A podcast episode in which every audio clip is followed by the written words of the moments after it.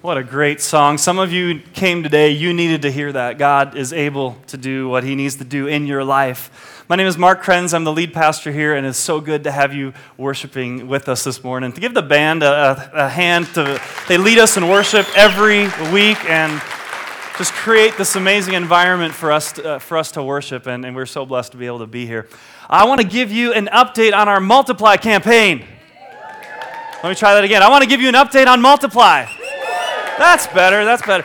That's better. How many of you have been hearing about this now for about a, a year and a half? How many of you have been hearing about it from the beginning? Some of you are thinking, is anything ever going to happen?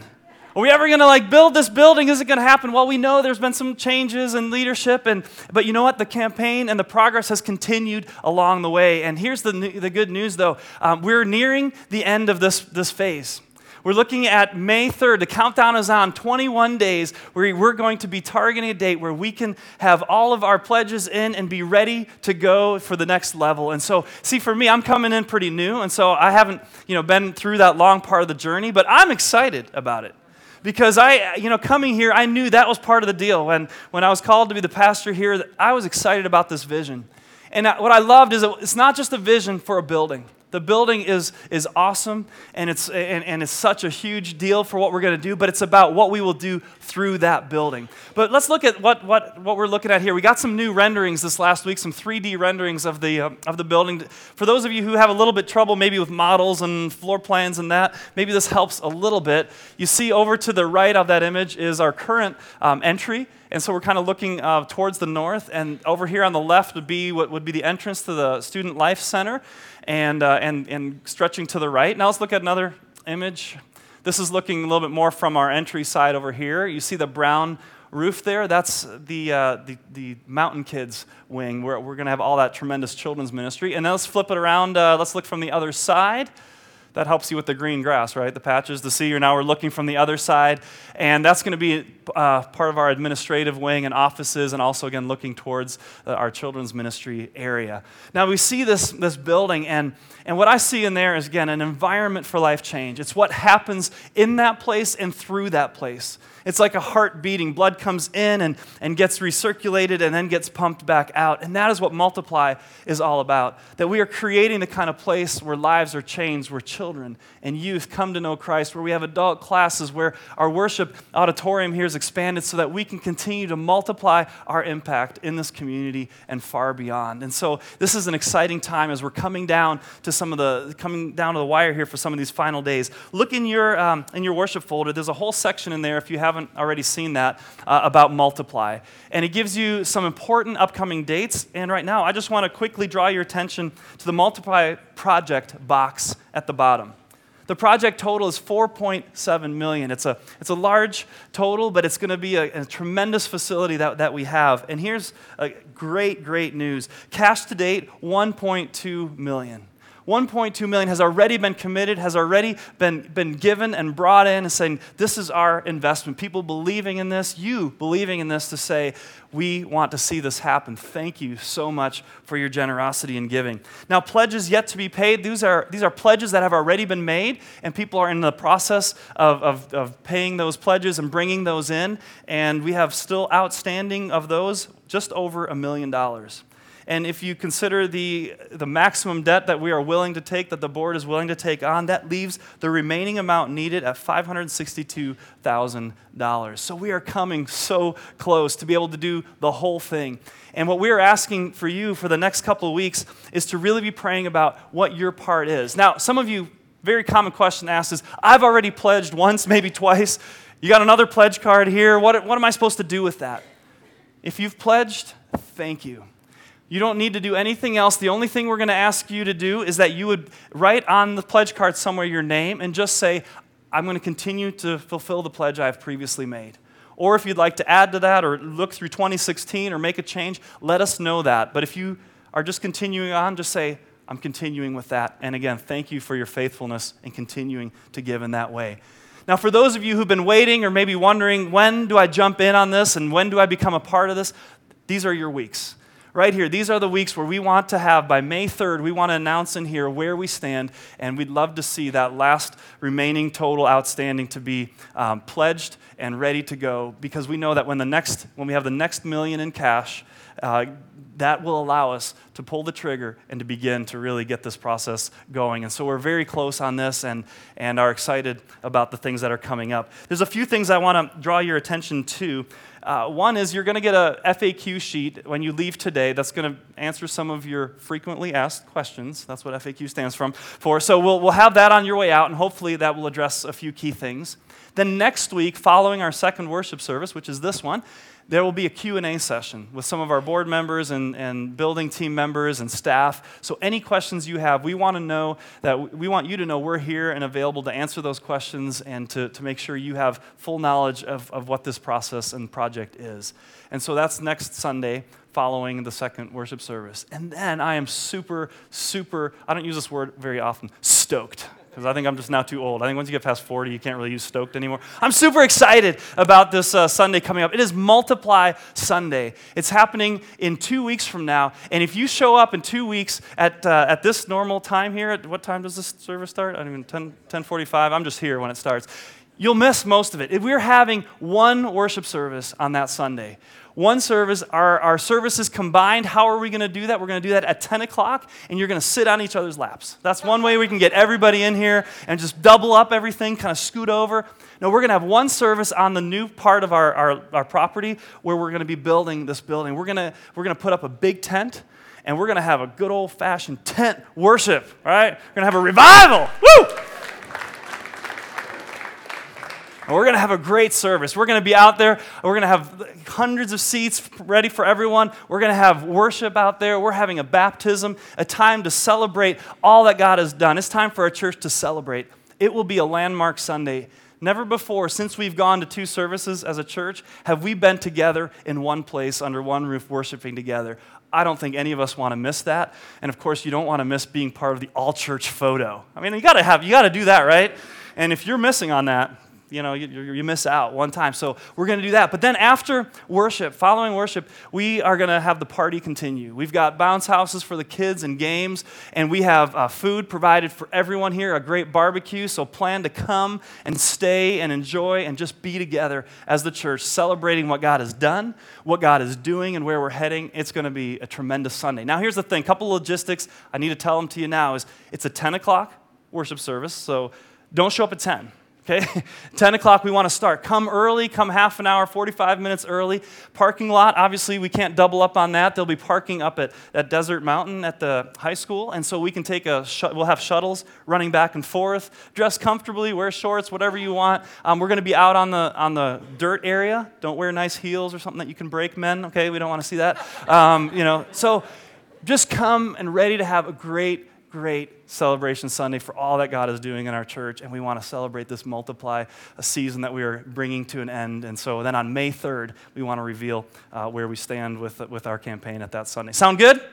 All right, great things are happening. Hey, I want to introduce to you Bill Dunn. Bill is one of the first people that I met coming to this church as he was on the search team, and so I've gotten to appreciate and love Bill very much. Bill, would you share with us some thoughts this morning? I would have given you an amen at that revival thing, but would have taken us back to those Flip Wilson days and get you too excited. By the way, we raised the kids in Pismo Beach, so you can say stoked there even if you're as old as I am. Good morning. Well, let's see. I think it's been about six or seven months since we last chatted. We were talking about the progress of the search team. Let me go back and tell you a little bit about how that happened. When uh, Patty and I retired, we Drove into Phoenix in a large motorhome about three years ago, maybe a little more. Didn't know anything about McDowell Mountain Church, but stumbled across it, came to worship service. We were only here for a couple weeks. There was something about this place. I don't know what it was, but it uh, spoke to me.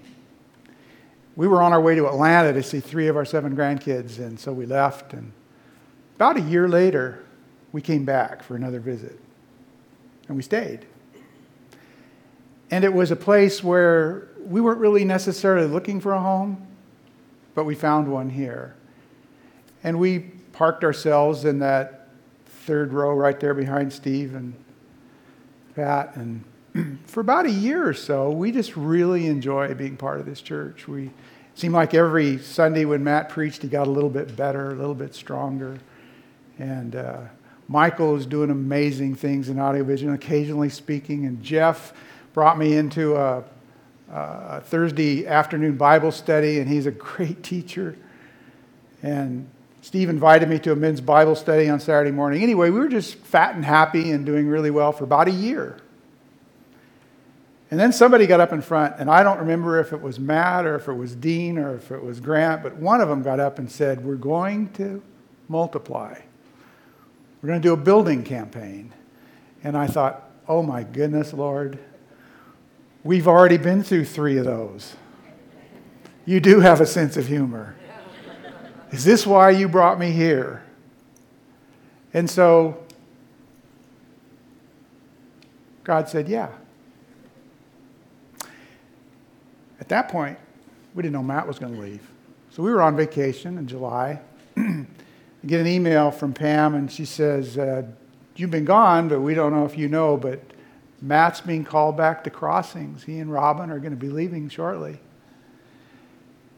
And about three or four days later, I get a call from uh, Russ Scholl, and he says, Bill, we're putting together a, a search committee. We'd like for you to be on it. I said, Sure, I'll pray about it. He said, By the way, would you consider leading it? I said, I'll pray about it. And so we had our first meeting. Uh, I was still on vacation, so they put me on an iPad on the mantle, and the rest of them were sitting around in a group. And guess who got voted chairman? so we got back home and we, um, we had our first real meeting. And the seven, a great search committee. I've been on search committees before, never been on one quite like this. Most search committees are like herding cats. They're really difficult to get people on one page. Not so with this one. It's a great committee. So we sat down and we decided that we would, we would try to figure out what characteristics would we like or, or do we think we should be looking for in a new lead pastor. The first was he, he needed to be a, a good communicator, good teacher, someone with a presence who could speak and, and move us, motivate us. Also needed to be someone, uh, be a man of character, transparency nothing to hide, willing to be real in front of us. And the third, and one of the really important ones, was that we wanted him to be someone who could fit in with our existing staff, you know, not clear the decks and bring in their own people. Fit in with our existing staff, get along with them, and share our DNA, catch our vision of where we were ready to go, where we figured God was, was leading us with this multiply thing. And I got on my knees. I asked the Lord to help me. I said, God, you, um, you got me into this. I don't think I used those words, but it's like, I know you've got somebody in mind. Why don't you just tell me who it is? You ever prayed like that? So as I be, as, as the lead guy, I began to make some phone calls. And the first one was to Matt. I said, Matt, hey, you know, we're looking for a guy. And he said, uh, yeah, I know. I said, We didn't even get to say goodbye. He said, Yeah, I know. I said, But if you were in my shoes and you were looking for somebody, who would be the top two guys you would mention? He said, Well, there's a guy in the Midwest, a guy by the name of Steve Southards, and there's a guy out not too far from us by, by the name of, of Mark Krenz. I said, I don't know Mark. He said, But what you might want to do you might want to talk to Rod Stafford. Rod Stafford is a pastor of a large church in Virginia, Fairfax Community Church.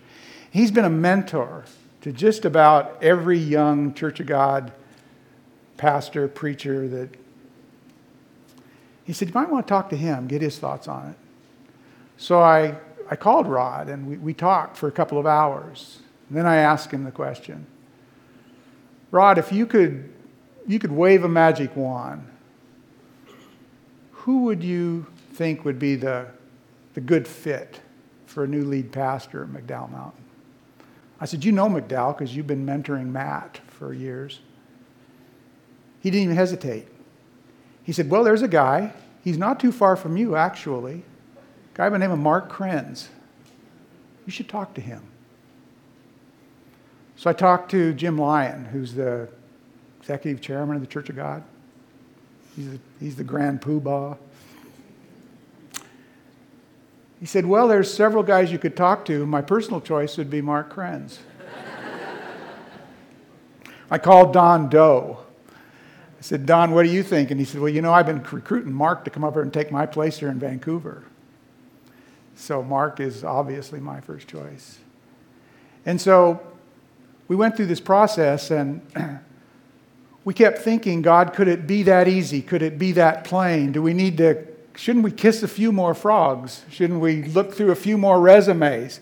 Should, uh, this is going to be this, this is going to be record time and God seemed to say, just take a vote. So I said to the search team, how about we just take a vote and see? I think it was Mike Petty's idea. He said, let's just take a vote and see where we all stand. Seven nothing. Let's call Mark. We took it to the, uh, to the elder board, servant leaders. Five nothing. Let's call Mark. We put it to a vote, the church. Out of several hundred votes, I think there were only a handful, maybe five or six, half a dozen that said no, and I'm not even sure who they were. Actually, I do know who they were. If you'd like to get that list from me later on, I could, I could give that to you. So he's here. He's an amazing young man. And Shannon, what do I need to say? We're in a place now where we're getting ready to, to, to really go full steam ahead. Uh, one of the things that I noticed about this place that really caught my eye was there's a strong sense of DNA for this body. Gather the people, turn our hearts and minds toward God. Love, no strings attached. And now a fourth part of that DNA multiply. There's not a lot we know about God because the Bible tells us his ways are not our ways. But we do know this that God is love. And in the Word, it tells us God so loved that he gave. So we're going to ask you all to give. My grandma taught me at a really young age to tithe. I wasn't even walking with the Lord at the time. I just got my first job, and she put me on this plan, and I was tithing 10%. You probably don't know this. Most people don't tithe. About 20% of the church does. That means 20% carries 80% of the load. It's not that God needs our money. Well, in this case, we could probably use a little, huh, Mark? We need to give because what of what it does inside us. It changes who you are when you become invested. This becomes your place. This becomes your home where Jesus speaks to you. So we invite you all. We really do need you all because Jesus is calling us to multiply. An old man going a lone highway came at the evening, cold and gray, to a chasm, vast and deep and wide, through which was flowing a sullen tide. The old man crossed in the twilight dim. Sullen stream had no fear for him. But he turned when safe on the other side and built a bridge to span the tide. Old man, said a fellow pilgrim near, you're wasting strength with building here. Your journey will end with the ending day. You're never again going to pass this way. You've crossed the chasm, deep and wide. Why build you the bridge in the eventide? The builder lifted his old gray head. Good friend, in the path I have come, he said. There followeth after me today a youth whose feet must pass this way. This chasm which has been naught to me, to that fair haired youth may a pitfall be. He too must cross in the twilight dim. Good friend, I'm building the bridge for him. Jesus has called us to multiply. Now let's get this thing done.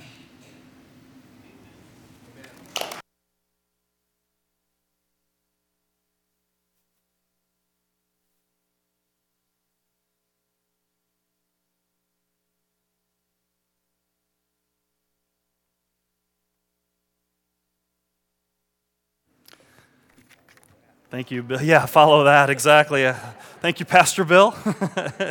My services are, are, no longer needed here. Wonderful. Thanks so much uh, for sharing. It really is a, a blessing to be here and to be part of this church. We feel so at home and, and welcomed here and, and excited for God, where, where God is taking us on this journey.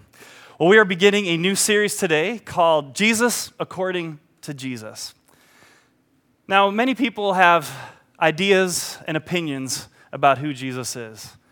Was he a prophet? Was he a, a preacher? Was he just a good moral man? Some even wonder did he really exist? Did he live? Or maybe he was crazy? And you, you, uh, you ask people today and, and say, well, you know, who, who is Jesus? And, and a lot of people only use his name, you know, in like, hey, Jesus is my homie. Ever hear that one? Is that who Jesus is? Jesus is my homeboy? Can't use that either. I guess that doesn't work for me. Just like uh, stoked, it doesn't work apparently for me.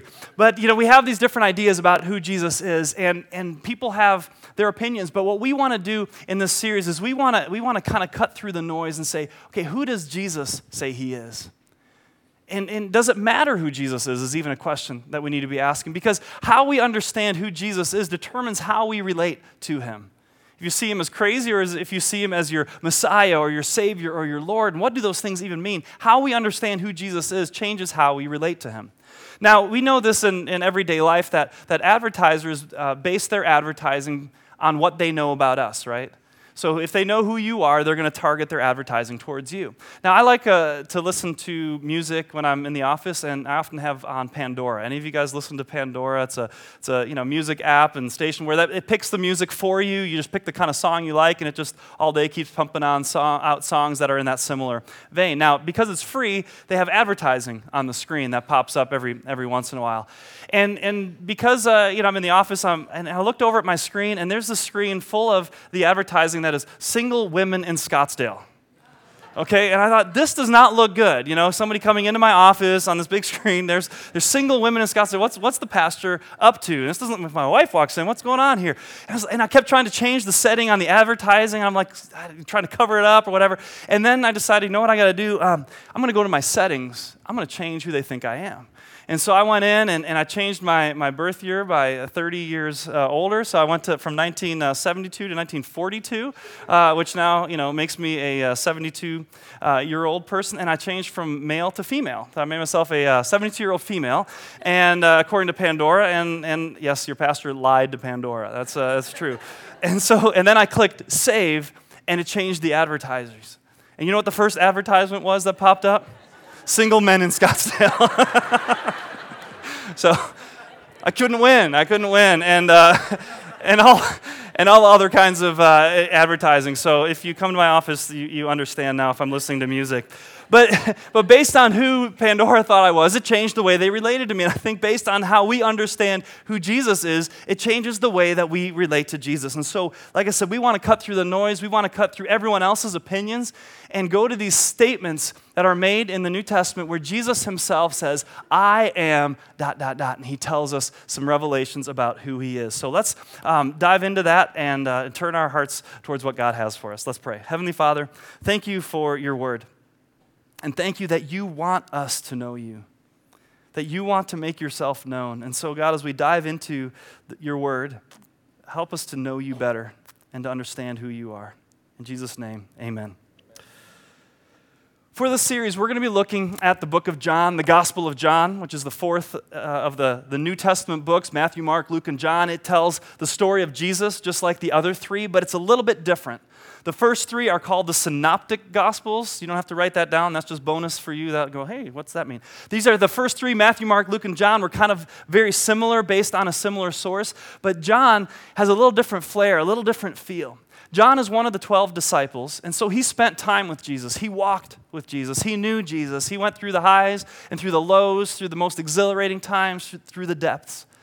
And, and he came to know and to love Jesus and understand who he was.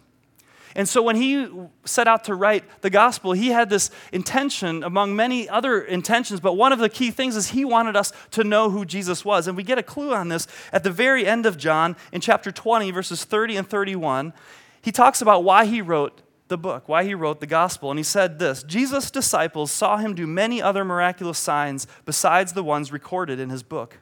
But these are written so that you may believe that Jesus is the Messiah, the Son of God, and that by believing in him, you will have life.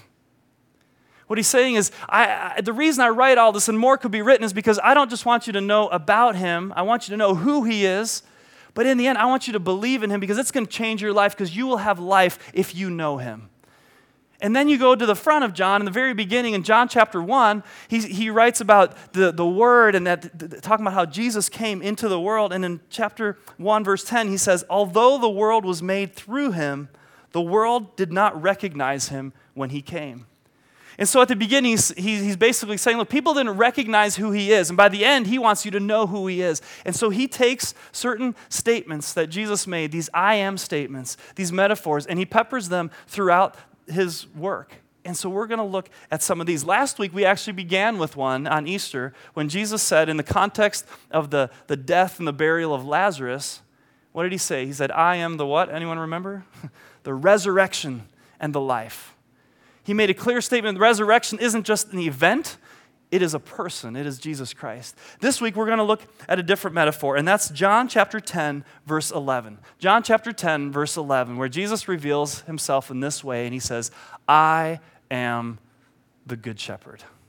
I am the good shepherd. Now, this is a metaphor where, where we have to try to understand what is Jesus talking about. When was the last time any of you saw shepherds and sheep? Anyone passed any on the way over here today, driving through Scottsdale and Phoenix? And we don't see sheep very often. We don't see shepherds. It's not part of our everyday culture. Actually, where, where we moved from in, in Pinal County, we were kind of out, out in the boonies there. We had some fields, and, and we would see sheep periodically there. That when the, the field was resting, they would bring out you know, a whole flock of, uh, of sheep, and they would graze and do their manure stuff and fertilize it. And then they would have little babies and little lambs, and they would be bouncing around. We'd take our kids to see them. And so we got to see sheep up close a little more. But, but yet, this idea of a shepherd and, and somebody that, that is near them and guides them, we don't see that very often. When I was in the Middle East in Lebanon, I remember driving up one of the, the mountain roads, and all of a sudden we had to come to a, a, a, dead stop and just wait for I don't remember how long, because there was a shepherd that was leading some sheep up the mountain and along the road and onto some different fields. And we just don't see that. But in that culture there, when Jesus talked about the good shepherd or that he is the good shepherd, people understood that metaphor. It was very relatable. They saw sheep all over in different places. It was part of the economy. Sheep were an important, important part of that. They could provide milk and wool and food and, and, and sacrifices, even for the temple. And so shepherds and sheep were, were very prominent. As a matter of fact, in the Bible, sheep are mentioned over 200 times. So, all throughout Scripture, we read and we hear about sheep. And just for the record, you know how many times dogs are mentioned? 44, I think. And cats? Zero. Enough said. I think that ends the argument once and for all. Sorry, all you cat lovers. but so when Jesus is talking about he is the good shepherd, then the question becomes well, who are the sheep? Who are the sheep? This is a, this is a freebie. That's an easy question. We, we, we are the sheep.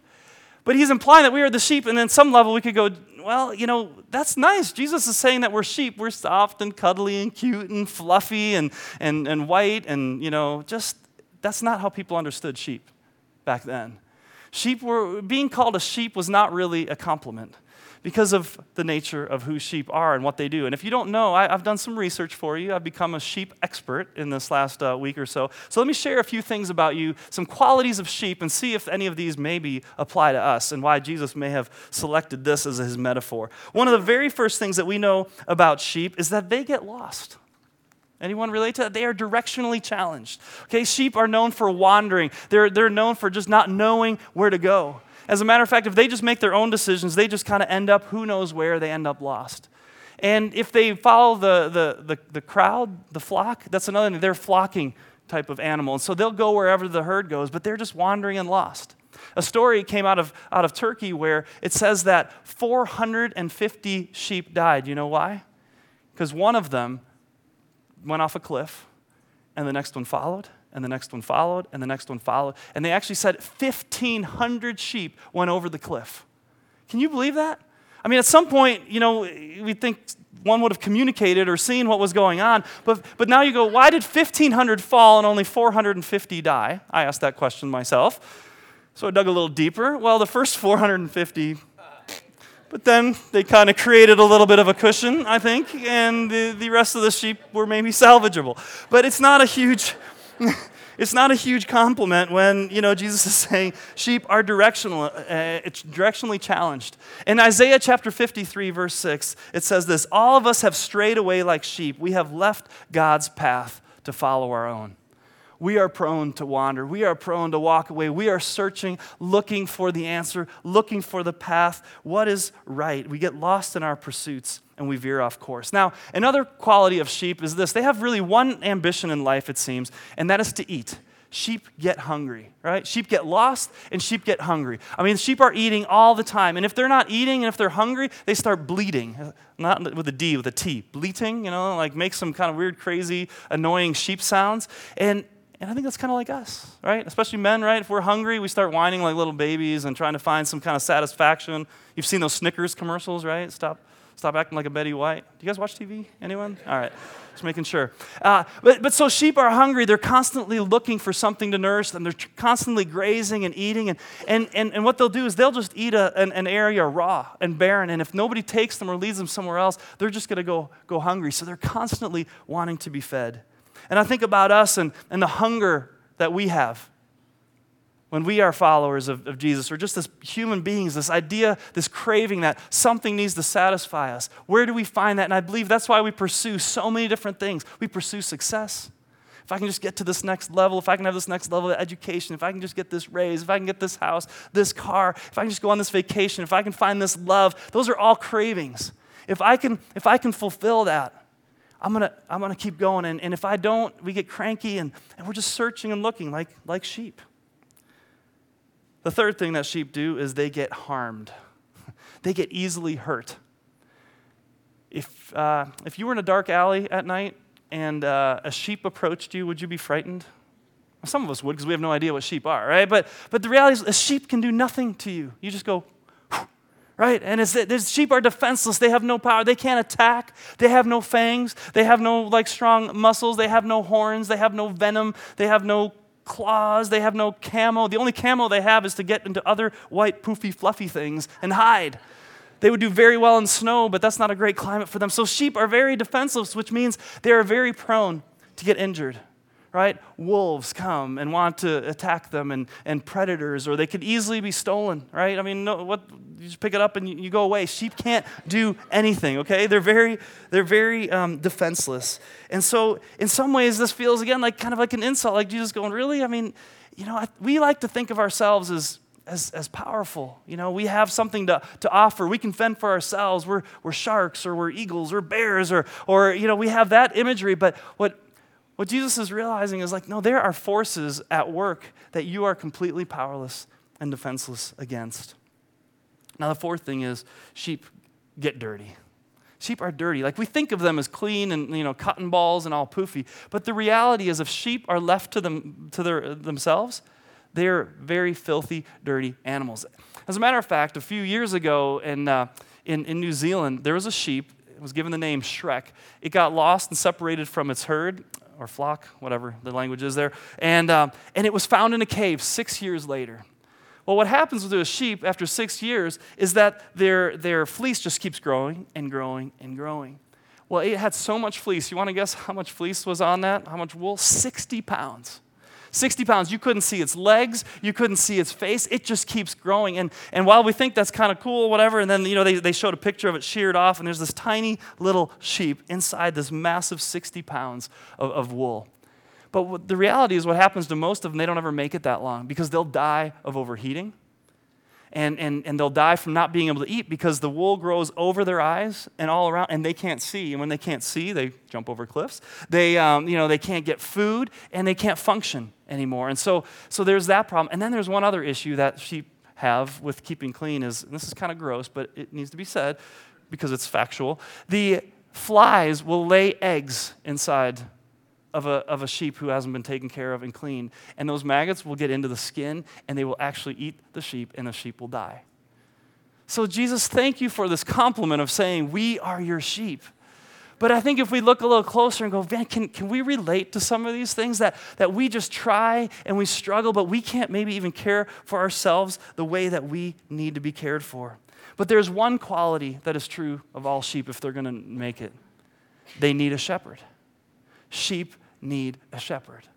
Without a shepherd, it's lights out for the sheep. They're defenseless, right? They wander, they fall, they get lost, they, they die, they, they get dirty. I mean, all these things happen. So the sheep need a shepherd. And that's where Jesus comes along and says, Look, I am the good shepherd. And I want to be your good shepherd. And, and here's, what, here's what the shepherd does we get lost, the shepherd guides.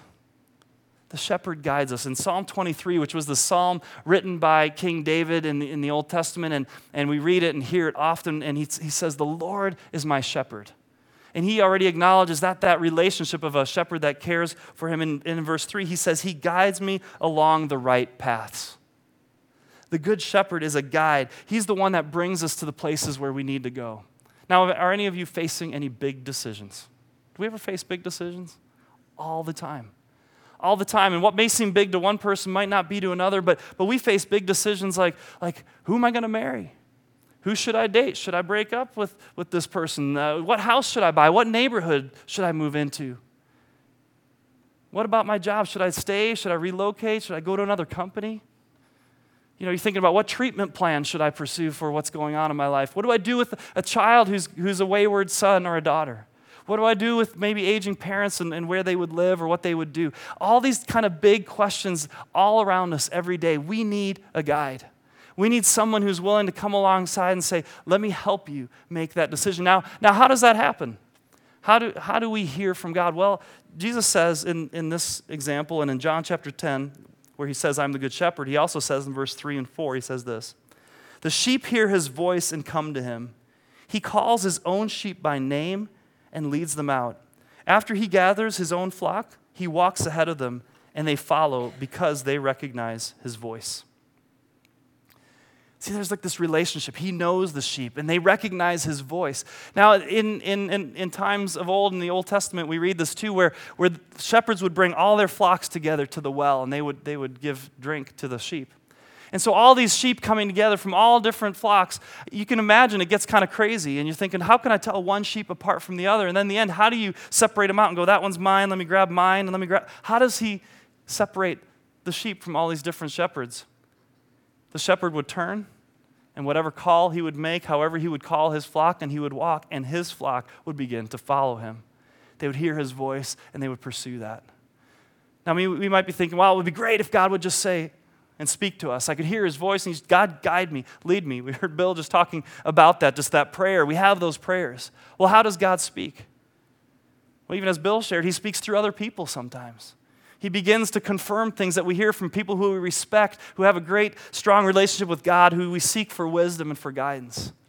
He speaks to us through prayer, like pressing something on our spirit or in our heart that just won't go away, that we know, God, this must be you speaking to me and guiding me in that direction. I don't know, I feel compelled to do this. God is prompting me to do that. It's, it's something we learn to dial into. God's Word. He speaks through His Word. When we read His Word, when we open up the passages of, of Scripture and see what He says, those words come to life and take root in us. When we gather and worship, when we come and we hear the teaching or we gather for Bible study, God speaks and He guides and He directs us. Not only does God guide, He provides. Remember, sheep are always hungry? Well, God provides. He provides everything we need. He guides us to green pastures. Listen to Psalm 23, the first three verses. The Lord is my shepherd. I have everything I need. He lets me rest in green meadows. He leads me beside peaceful streams. He renews my strength. Where does God guide? He guides us to places where He will provide for us. You know, when I get this picture of these green meadows, I think about some of those shots. If you've watched the Masters at all on, on TV, I just started kind of watching golf a little bit more and I got kind of hooked. And then they show these, they show these images of these perfectly manicured greens and these lawns and, and then these calm, still waters and beautiful flowers. And, and go, yeah, I could find rest in a place like that, or I could golf, but I could find rest. And we think about places like that that are peaceful and, and, and God's saying, I want to take you to that green pasture. We go to these places again and again trying to find nourishment, and it's just dry and empty and barren, no place to get fed. And Jesus says, Look, there's more. I want to guide you to a place. He says, I'm the living water, I'm the bread of life. Come to me, and you won't be thirsty, you won't be hungry. We can find that satisfaction in Him. Well, as I said earlier, sheep get harmed. We're defenseless. Well, He protects. It says, My, Your rod and your staff, they protect me. Even when I walk through the valley of the shadow of death, He protects us.